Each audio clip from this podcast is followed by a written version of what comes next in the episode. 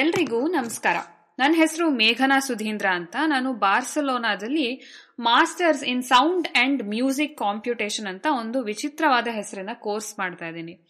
ಯಾಕೆ ವಿಚಿತ್ರ ಅಂತಂದ್ರ, ಇದು ನಮ್ಮ ಮನೆಯವರಿಗೆ ಎಲ್ಲರಿಗೂ ವಿಚಿತ್ರವಾಗೇ ಕಾಣ್ತು. ಇದೇನು ಇಂಜಿನಿಯರಿಂಗ್ ಮಾಡಿ, ಎರಡು ವರ್ಷ ಕೆಲಸ ಮಾಡಿ, ಯಾಕೆ ಈ ಥರದ ವಿಚಿತ್ರವಾದ ಕೋರ್ಸ್ ಮಾಡ್ತಾ ಇದ್ದಾಳೆ ಅಂತ ಕೇಳಿದಾಗ, ನಾನು ಅವ್ರಿಗೆಲ್ಲರಿಗೂ ಅರ್ಥ ಆಗೋ ಹಾಗೆ ಹೇಳಿದ್ದು ಒಂದೇ.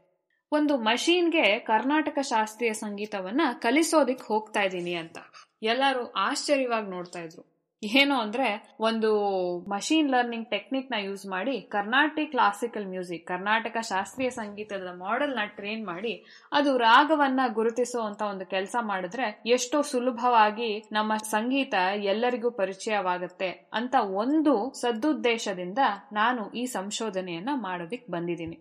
ಆದ್ರೆ ನಮ್ಮ ಭಾರತವನ್ನ, ಬೆಂಗಳೂರನ್ನ, ಅದರಲ್ಲೂ ಜಯನಗರವನ್ನ ಬಿಟ್ಟು ಬರೋದು ಬಹಳ ಕಷ್ಟ. ಇಪ್ಪತ್ತೈದು ವರ್ಷದಿಂದ ನಾನು ಜಯನಗರದ ಹುಡುಗಿಯೇ.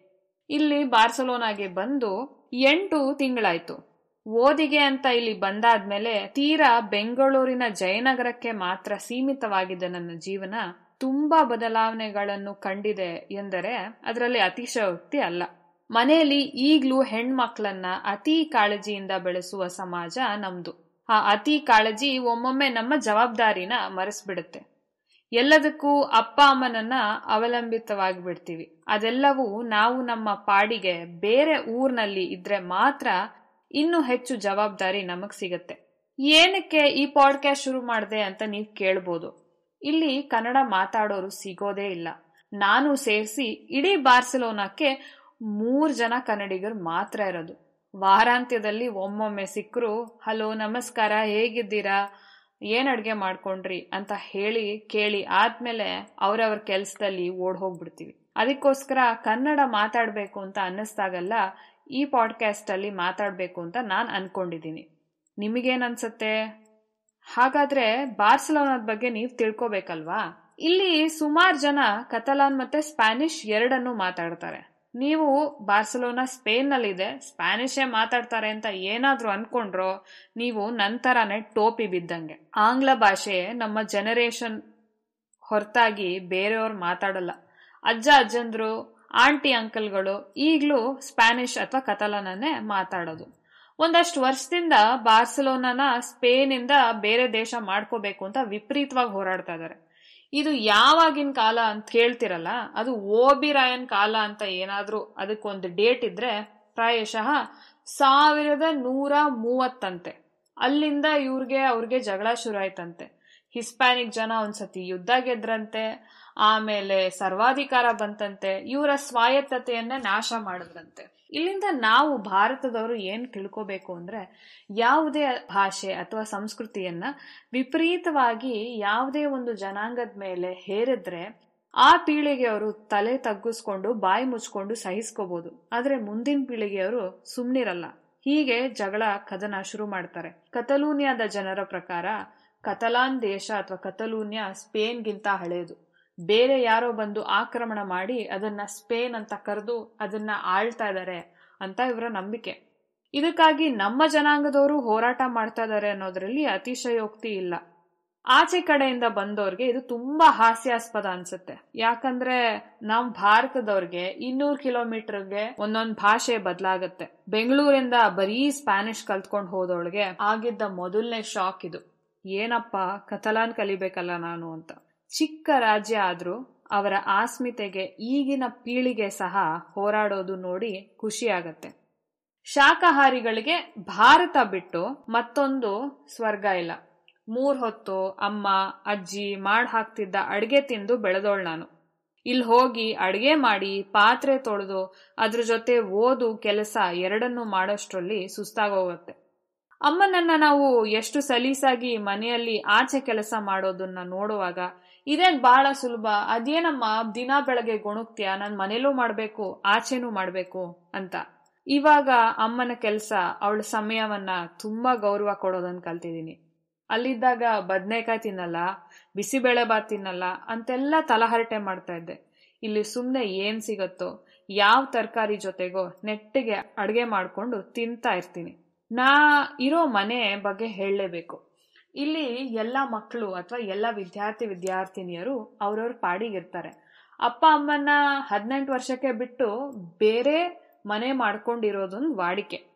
ನಾನು ಸಹ ಮೊದಲನೇ ಬಾರಿಗೆ ನನ್ನ ಮನೆಯನ್ನ ಬಿಟ್ಟು ಆಚೆ ಕಡೆಗೆ ಬಂದಿದ್ದೀನಿ. ಅಪ್ಪ, ಅಮ್ಮ ಬೆಂಗಳೂರಿನಲ್ಲಿರ್ತಾರೆ. ನಾನು ಇಲ್ಲಿರ್ತೀನಿ.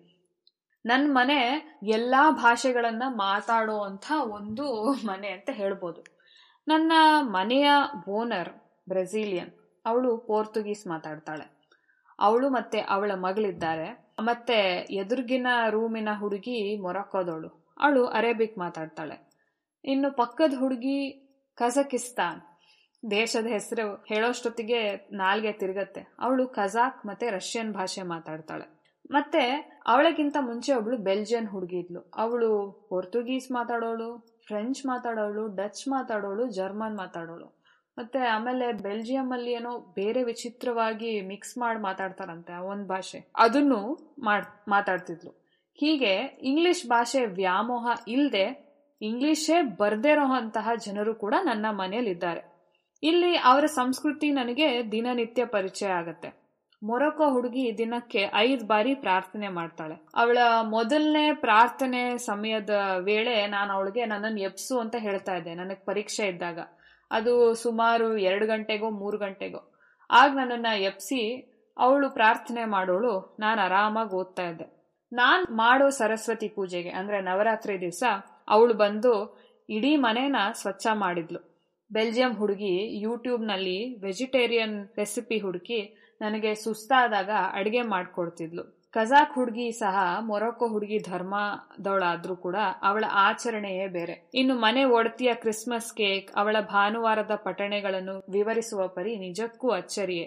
ಇಷ್ಟೆಲ್ಲ ಆದ್ರೂ ಮನೆಯ ಒಡತಿ ಅವಳ ಅಕ್ಕನನ್ನು ನೇಗಾ ಎಂದು ಕರೀತಾಳೆ. ನೇಗಾ ಅಂದ್ರೆ ಪೋರ್ಚುಗೀಸ್ ಭಾಷೆನಲ್ಲಿ ಕಪ್ಪು ಎಂದರ್ಥ. ಇವಳು ಬಿಳುಪು ಅಂತ ಬಹಳ ಬೀಗ್ತಾಳೆ.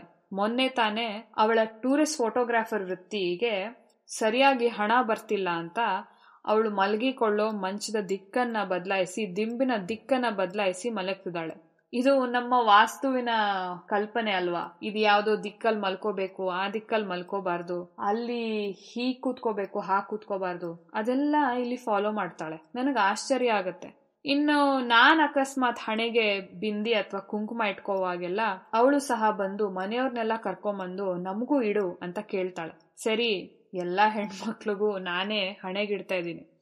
ಹೆಣ್ಮಕ್ಳಿಗೆ ಇಲ್ಲಿ ಮನೆ ಕೋಣೆಗಳನ್ನ ಬಾಡಿಗೆ ಕೊಟ್ಟು ಅವಳು ಜೀವನ ನಡೆಸ್ತಾ ಇದ್ದಾಳೆ. ಎಲ್ಲರೂ ಸ್ವಾವಲಂಬಿಗಳು. ಆದರೆ ಕೆಲವರು ಸರ್ಕಾರ ಕೊಡುವ ಪೆನ್ಷನ್ಗೆ ಆಸೆ ಪಟ್ಟು ಕೆಲಸವೇ ಮಾಡದ ಸೋಂಬೇರಿಗಳು. ಇಷ್ಟೆಲ್ಲ ಆದ್ರೂ ನಾನು ಶಾಸ್ತ್ರೀಯ ಸಂಗೀತ ಹಾಡಲು ದೀಪಾವಳಿ ಅಮಾವಾಸ್ಯೆ ನಮ್ಮ ಭಾರತೀಯ ಸಂಘಕ್ಕೆ ಹೋಗಿ ಬಂದಾಗ ರಾತ್ರಿ ಎರಡು ಗಂಟೆ ಆಗಿತ್ತು. ಅಲ್ಲಿ ಇಬ್ರು ಕನ್ನಡಿಗರು ಸಿಕ್ಕರು ಅಂತ ತುಂಬಾ ಖುಷಿಯಾಗಿದ್ದೆ. ನಾನು ಭಾರತೀಯ ಉಡುಗೆಯಲ್ಲಿ, ಮೆಟ್ರೋದಲ್ಲಿ ಪ್ರಯಾಣ ಮಾಡಿ ವಾಪಸ್ ಬರ್ತಾ ಇದ್ದೆ ಮನೆಗೆ.